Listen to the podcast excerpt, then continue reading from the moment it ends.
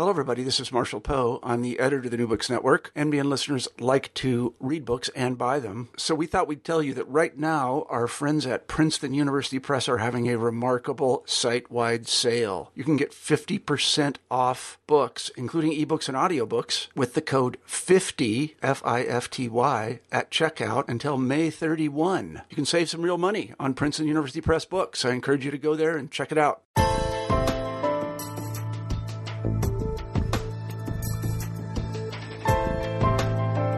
And welcome to New Books in Genocide Studies, part of the New Books Network of podcasts. My name is Kelly McFall from Newman University, and I'm the host of the show. Today, I'm thrilled to welcome Suzanne Brown Fleming. Suzanne is director of the Visiting Scholar Program at the Jack, Joseph, and Morton Mandel Center for Advanced Holocaust Studies at the United States Holocaust Memorial Museum. She's also the author of two books. The first is a study of the American Cardinal Aloisius Muench, one of the key figures in shaping German and German American responses to the Holocaust in the years after the end of the war. Her second is the brand new Nazi Persecution and Post War Repercussions, the International Tracing Service Archive and Holocaust Research. The book is part of the museum's invaluable series collecting documents and analysis entitled Documenting Life and Destruction. The cornerstone of the series is a set of volumes looking at Jewish responses to the Holocaust, but it also includes a number of more specialized volumes. For those of you interested in learning more about the series, you might check out the interview I did about a year ago with Jürgen Matthäus, the editor of the series and the author of a volume about the Einsatzgruppen in Poland in 1939 and 1940. Suzanne's contribution is distinctive. It examines the recently opened archives of the International Tracing Service and imagines the ways research in this archive might contribute to our understanding of the Holocaust. To illustrate these possibilities, she includes a variety of examples and narratives that are in turn moving, insightful, and occasionally chilling. I'm looking forward to talking with her about this. And so, with that, Suzanne, welcome to the show, and thanks for joining us on New Books in Genocide Studies. Thank you for having me. So, let's start out um, maybe by asking you just to say a little bit about your background. How did you come to be a professional historian, and, and how did you come to be interested in the Holocaust? I have to say it was a bit of an accident, really. I, I was studying uh, history at uh, University of Maryland for my PhD, and I was interested in American-German relations in the 1960s. And I'd always been, I had had this interest primarily because of my own personal background. My mother is German, and we spent lots of time in Germany as as children. But there was no background at all on on the Holocaust, and I took no courses mm-hmm. on it. So that was that was really a black box, but one that I was pretty unaware of.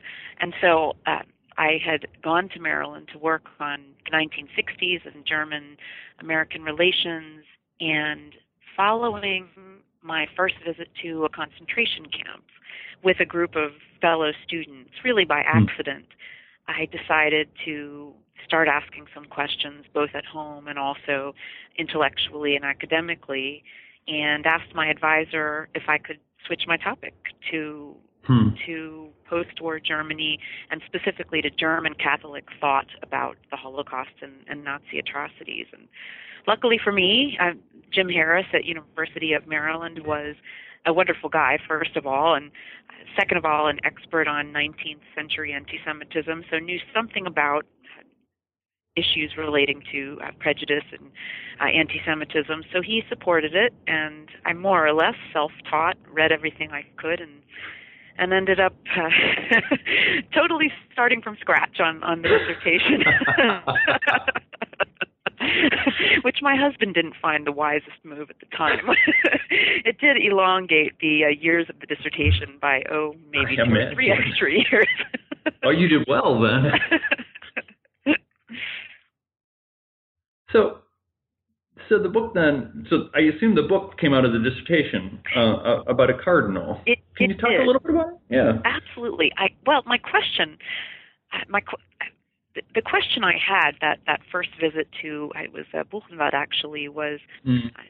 The one everyone has when they confront the Holocaust is how is it that how could a person, how could a perpetrator or a collaborator or a um, a witness do something like this, participate mm-hmm. in something like this, especially because I had such deep roots and have such deep roots uh, with my German family that just didn't fit with what I saw at uh, Buchenwald.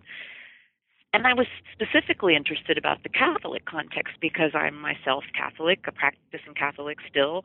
Uh, children are being raised as Catholic in the church too, and my family has always been Catholic. And and that, as a child in Catholic school, I, I don't remember lots of the details of the things we learned, but the overwhelming message over and over again was love your neighbor as yourself, mm-hmm. treat others with respect, love God and your neighbor and to suddenly find myself confronted by a part of Germany which was 40% Catholic during the Nazi period that had done something like this, I couldn't understand it, not on an intellectual level, not on an emotional level, not on a, a moral level as a Catholic.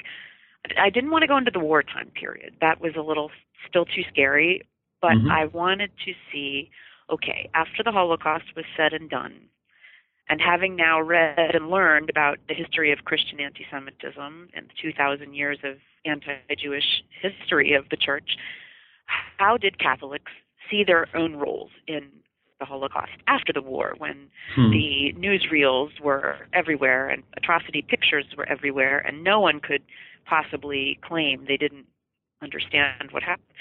And I was lucky. I found a collection at the Catholic University of America here in hmm. Washington of the, the Vatican nuncio or papal diplomat to Germany in the immediate post-war period from 1946 he himself was born in the United States, but his parents were German. And Muench himself was very uh, Germanocentric, a German seminary, uh, German circles. And so I studied his papers to see what German Catholics had to say about the Holocaust in that 15 year period after the war was over? And the answer is? well, quite disappointing from a from a um, from a number of perspectives. Muench himself was privately an anti-Semite. Uh, he he would mm say so in public speeches, but in the private writings of his diary and in private exchanges, it, it was clear that he held all the anti-Jewish prejudices of the teachings of the church of his day, which didn't change until the mid 1960s. So that was that was disappointing.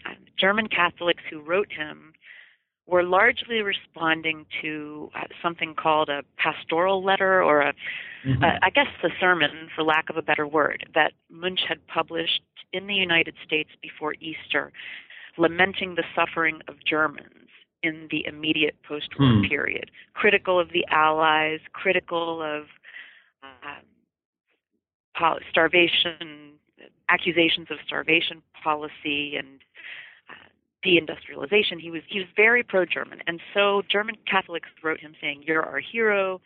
You understand that we suffered. You understand that we were anti-Nazis, and those nasty Jews are really causing such a problem in Germany today, and you understand that too." And so that was disappointing. Probably most shocking, actually, was the American Catholic uh, response. Hmm. His his uh, Muench's discussions with his American counterparts, both on the military and uh, clerical level, were also quite anti Semitic. And this was a surprise for me as an American. Um, I just didn't realize that the United States itself was, was not exactly free of anti Semitism in mm. the late 1940s and 1950s. So Hmm. He was a, he was not someone we would admire in the post Vatican Church. I'll I'll put it that way. or I'm sorry, post Nostra Aetate Church, and that being the the official teaching in the 1960s that uh, anti-Semitism is a sin, and hatred yeah. of Jews is a sin. No, it's it's interesting. I'm teaching a class now. I, so so for those listeners who don't know, I, I teach at a Catholic university, and um, our general education program requires all students to take for upper level gen ed classes. And, and one of the ones I teach is the Holocaust and its legacy, and I co teach it with a theologian. And it is fascinating to watch the students try and wrestle with their own faith and the experiences of the church and try and come to some kind of understanding about what that experience of the church means for their own lives and um, for their interpretation of, of, of their relationship to their faith. It's painful. It's difficult. It's still hard. It's. I, I wish it were a better history. It's it's Yeah. very difficult. There's no question. I remember. I remember those first struggling feelings as in my early 20s when I first Mm. was confronted with this. It's genuinely difficult. So you moved on after perhaps just tiny bit of extra time working on your dissertation, um, and, and you landed at the museum. Yes. Uh, and I know a number. I've I've been lucky enough to be at the museum for a couple of seminars, and and, and so I know a, a few of the people there casually, and, and I went to grad school with one of them. And I mentioned this to my students, and and I get an interesting response. They they they start out with, in the language of every twenty year old, oh, it would be so cool, and then they say, oh my lord, how depressing that would be. so what is your kind of what is it like to work at the, a museum about the Holocaust? Well, I I love it here. I've always loved it here. I've, I've always felt at home here. I, I started actually as a, a fellow when I was writing my dissertation in 2000. I, I had gotten a three month fellowship to be on the fifth floor where the library and the archives and the Mandel Center are to start tying up my conclusions and, and writing things down. And, and so colleagues that I have today are were there in my formative years when I was trying to pull together Mhm. my dissertation and turn it into a book. And uh, it's a, it's an extremely supportive environment. I, I think uh, what makes it a little different from maybe a university setting or a, an quote regular office setting is Mhm. all of us are committed to the subject, and so it, it makes us uh, kind of all in, in the same boat together. I will tell you, I still find after 15 years here, it's difficult to be in the permanent exhibit. It's a very uh, tough exhibit, and I go into it when I am touring donors or Mhm. touring friends, and I always come out struggling, and I don't actually walk through the exhibit itself on a regular basis. Mhm.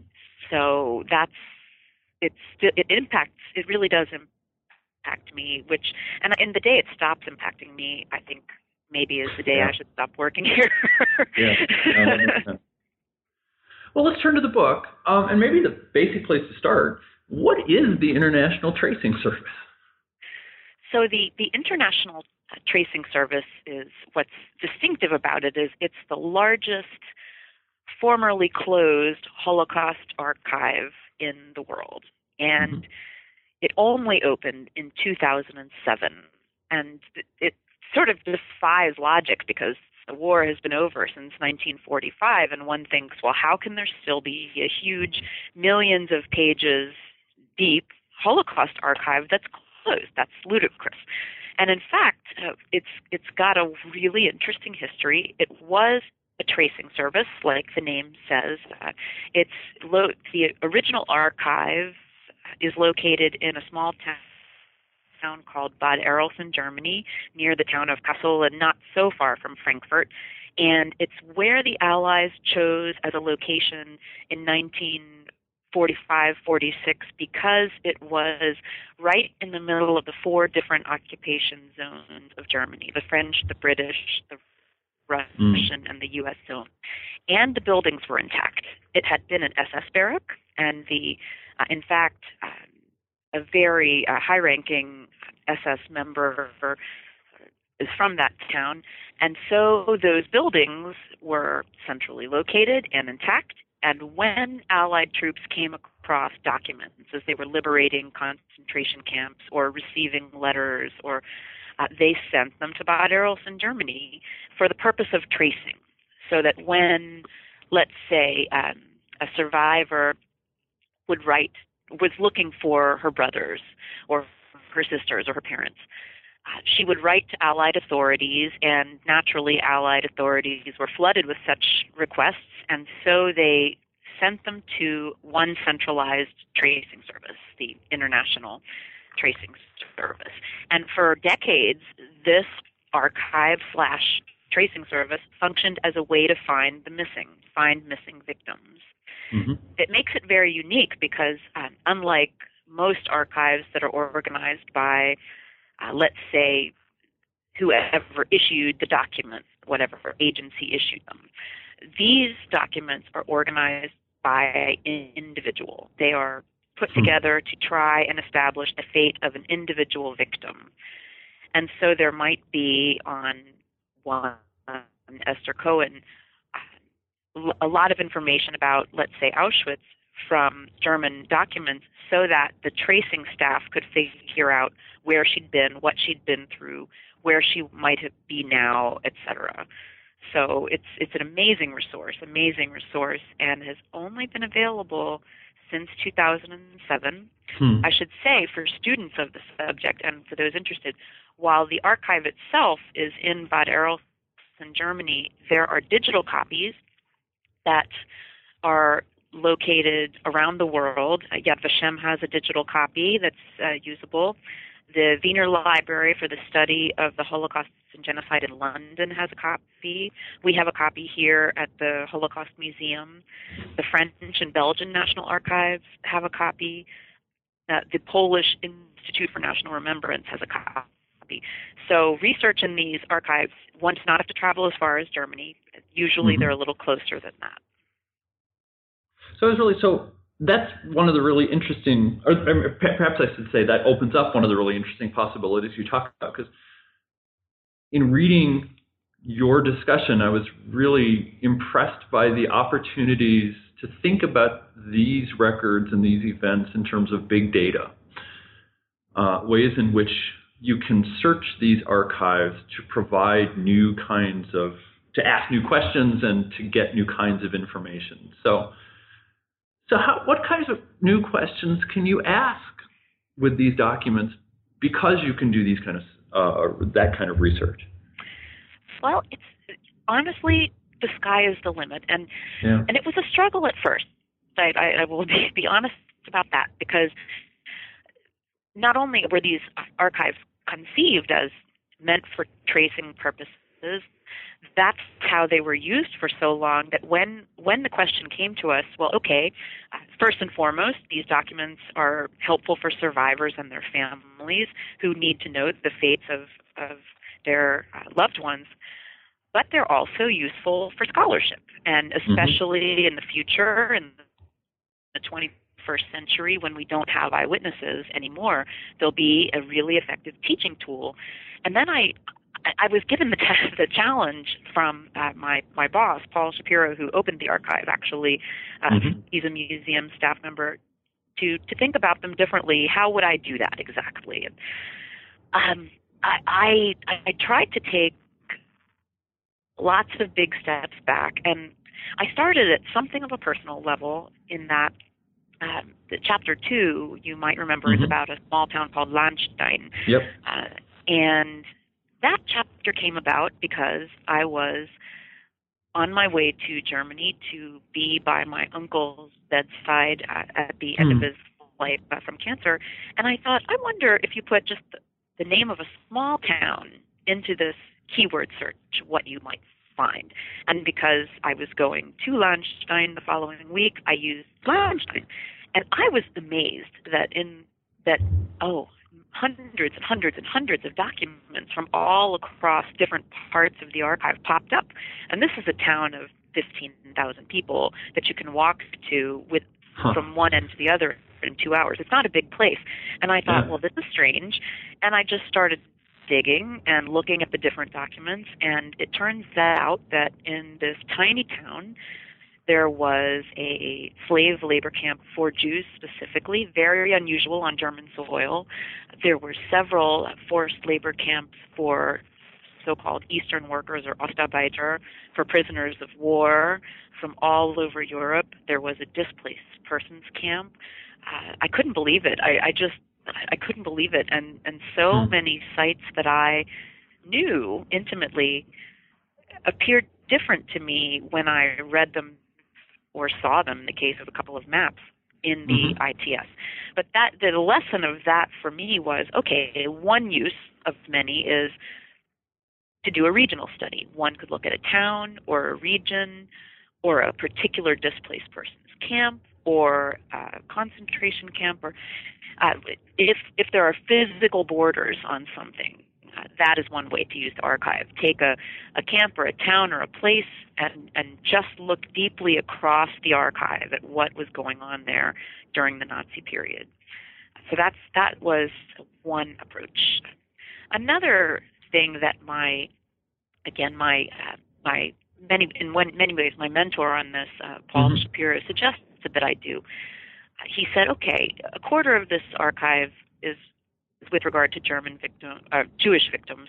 Three quarters are non-Jewish victims. However, this is the Holocaust, and so uh, Jews are the central victims here, and so think about that. And and that made me wonder if one looked beyond the individual life of, of a survivor, a, a, Jewish survivor, what could one learn looking across mm-hmm. ITS? And it was fascinating because rather than the usual, I, maybe one can say one dimensional story of an experience of hiding or a camp experience, via uh, International Tracing Service archives, one could look across a range of experiences from normalcy in the beginning to the forced labor experience of many Jews, to the deportation experience, to the camp experience, to the post war experience. Mm. And that was probably the most revealing because I have to say, especially in the work that I do, I've gone to many talks of survivors who've lived rich lives and had families and, and been very successful in overcoming a difficult task, and it's almost mm-hmm. a triumphant story. And that feels good for the audience. The audience yeah. wants to think, ah, see, this is it all came out okay in the end. Well, for most of the Jewish survivors in the International Tracing Service, that was not so. They didn't marry and have families. They couldn't hmm. find steady employment. Men they couldn't even get out of Germany because they couldn't find a visa. No other country would accept them. They didn't have family left.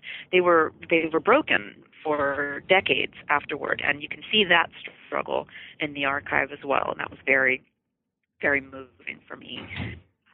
Another way that I wanted to think about this was using the concept of time. Mm-hmm. What if one took a finite time period? And 1945 is interesting for us because as German historians, we always hear it's the zero hour for Germans, yeah. the, the Stunde Null, when Germans had to completely start over. And I thought, well, it would be interesting to go from January 1st, when the war is still going, through the summer, when the Germans are defeated and everyone is discovering what has happened, through the fall, when everyone's beginning to rebuild. What if I went from January 1st to December 31st to mm. see what the archive held? And that was a really interesting chapter to write. And and then the last approach was, and here I think about students today and uh, teaching today.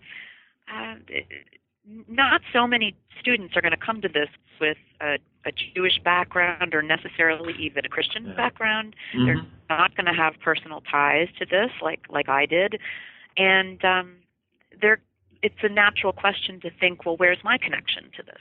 Well, it turns out that in the International Tracing Service records, there are victims from nearly every nationality and ethnicity you can imagine.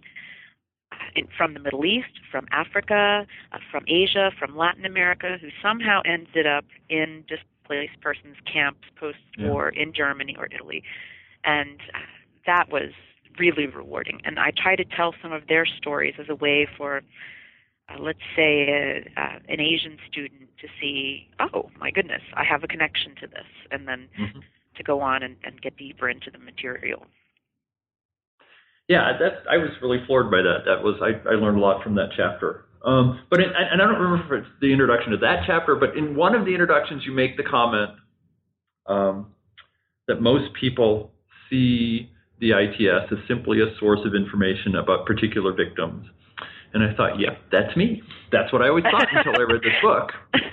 Uh, but you point out that you can actually tell a lot about um, the perpetrators and it gets to use something of an outdated scheme of the perpetrators and the bystanders as well. Yes, absolutely. I mean, it's one of the uh, strong interests in the archive before it was open was actually by governments who were trying to mm. figure out find collaborators in their midst because I mean, you know, today we know all the names of the big camps and the small camps and and everything in between, but in 1945 to 50 when let's say a Ukrainian uh, guard at, at one of the death camps was trying to get out of Europe and go to Canada or the United States, like the John Demjanjuk very famous example, who was just finally convicted in Munich, he could say the the name of uh, a death camp, and the interviewer wouldn't recognize it, and gave him the IR International Refugee Organization stamp of approval, and off he went.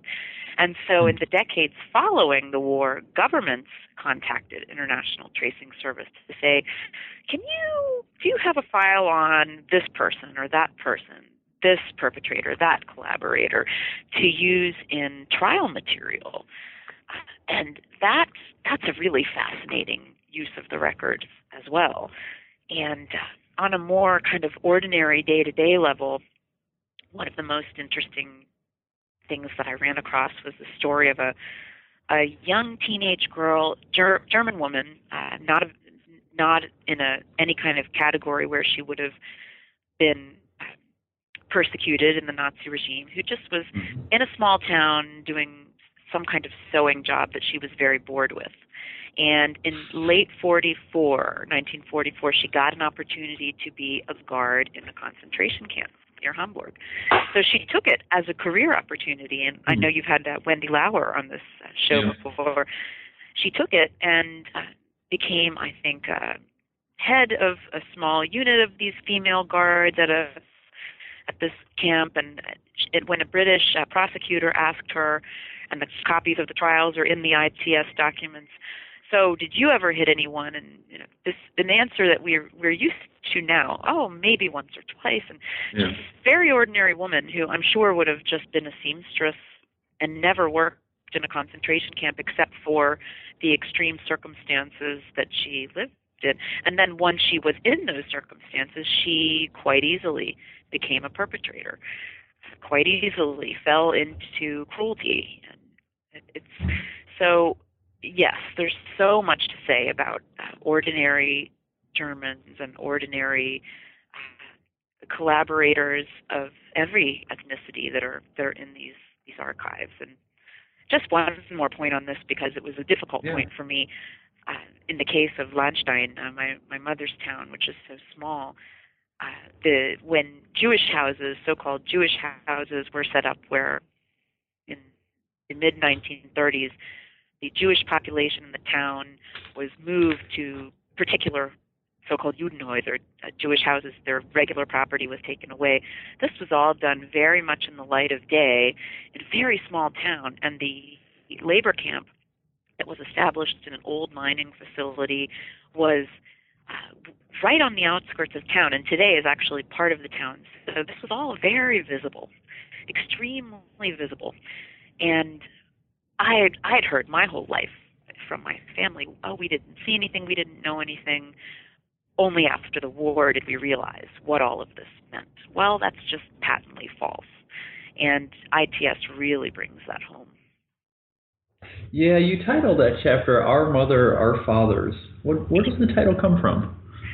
So that's that's actually uh, something I'll uh, come back to because it's yeah. the movie I'd like to recommend. There was a mm. I don't know whether you saw it or viewers saw it, but uh, there was a mini series in German called uh, Unsere Mütter, Unsere Väter that came out in Germany in 2013, and it is available in English. It's called Generation War uh, with English mm. subtitles. Uh, the producer is named Nico Hofmann, and he was born in 1959 in Heidelberg. And he wrote this film. It's a film about four young Germans who, none of whom are particularly strong Nazis in the beginning of the movie, who are one is Jewish and becomes a victim, one becomes a nurse on the front, uh, and two become Wehrmacht officers and the things they do in the course of the war. For Nico Hofmann, the director, it was a conversation with his own father, who was um, in the Wehrmacht. And I'm not sure if I'm trying to remember if either his mother or his father was very unrepentant about hmm. the Nazi past, and and it was a conversation that he wished he'd had with them, is the way he describes the movie. And hmm. uh, I've watched it quite a few times because I I can relate to um, the title. Really, I could relate to because uh, when one grows up around completely normal people who have jobs and uh, tend their homes and tend their pets and their children and and like to go out for uh, Friday beer and go visit the local castle and and are completely uh, benign for lack of a better word to then suddenly see this ugly face on those same people and those same places and sites that you can't imagine that you just can't relate to is really um, is really something. My I asked a lot of questions about my own family after I started mm-hmm. this work, and the answers weren't good, and they weren't very redeeming ones. And that's um, I always like to say though that's a separate type that's a separate mission from what we do here at the Holocaust Museum. Yeah. We here are a memorial to the victims, and we study the, the victims, and we study the behavior of uh, collaborators and, and perpetrators. But the issue of working through one's past as a German with a Nazi family, that's a separate thing that I don't think it's fair to really mix in with the museum's mission. So I kind of snuck that title in there because it was more of a personal yeah. journey. I, I've never seen it, and I will have to. Um, I will have to see that that, that it comes from. Um, yeah, it's it's really interesting film, and and it just doesn't pack punches. It's like the ITS documentation. These are people who do good things and bad things, and yeah. the movie, uh, in my perception, doesn't apologize for. It doesn't try to say weren't Germans victims too. It doesn't try to make them into right helpless heroes. It it just shows the ugly, the ugliness that that we are all capable of, and that that they were capable of. Well, one one of the features of this um, series of volumes is is the document, the the primary documents that are reproduced in them. So I'm wondering if you can say something a little bit about about how you decided what documents to feature in this, and maybe one or two that um, that is meaningful that are meaningful to you. Absolutely. Well, it's it's funny because um, ITS is a very visual experience. If you're looking mm. at hmm. the digital archive at one of the sites uh, that, that I mentioned earlier, or uh, in fact, even if you go to Bad Arolsen in Germany, you're not looking at an original, which is fragile. You're looking at this digital archive. The colors are very vivid, and the mm. uh, the markings on the documents are very vivid, and and and it's it's not a black and white uh, history, and it's not a black and white archive. so yeah. when we decided to do this book, and lots of uh, books have re- reproductions of documents, I said, but it's got to be color. It's got to be color. Mm. And naturally, that was more expensive. But I think for this particular archive, the color is meaningful. Mm-hmm. It, it it tells part of part of the story. How I chose the documents, I, I, I wish I could say I had some master method, but I didn't. I mean, there are millions and millions of pages, and uh, when I struggled with this, uh, my my mentor Paul Shapiro just said, just just pick some good illustrative ones. You're never going to find the best and the most interesting because then you'll be doing this book for 10 years and I can't have that. so I followed his advice and you know, some of some of the documents that mean a lot to me, uh, to go back to the our mothers, our fathers point, there is in chapter two. i have got the book in front of me. I'm looking at this now. In uh, chapter two, I think it's document 2.5. Mm-hmm. There is a cemetery map, mm-hmm. and mm-hmm. uh, if you if you look at the photograph, it's mostly black and white with a little bit of color to show uh, graves of French, uh, Dutch, Polish, Russian, and Italian foreign forced laborers who died on the job in Lahnstein, either died or were murdered in in not good conditions, and mm-hmm. nameless graves not listing their names but just listing their nationalities because their names were unknown are drawn on this map, which every mayor in post war Germany had to turn in to the Allied authorities.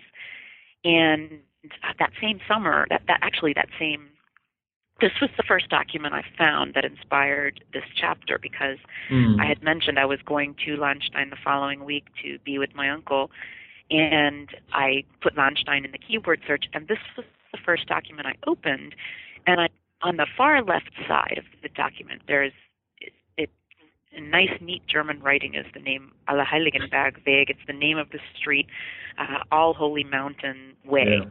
And I thought, well, that's so interesting because that's the name of the street that goes right up to the church my parents were married in huh. and right by Oma's cemetery. And then I looked again and I realized that is Oma's cemetery. and then I looked again and realized, ah, Oma and my aunt are buried in Section F, and these forced laborers are buried directly uh, above and diagonal in Section G.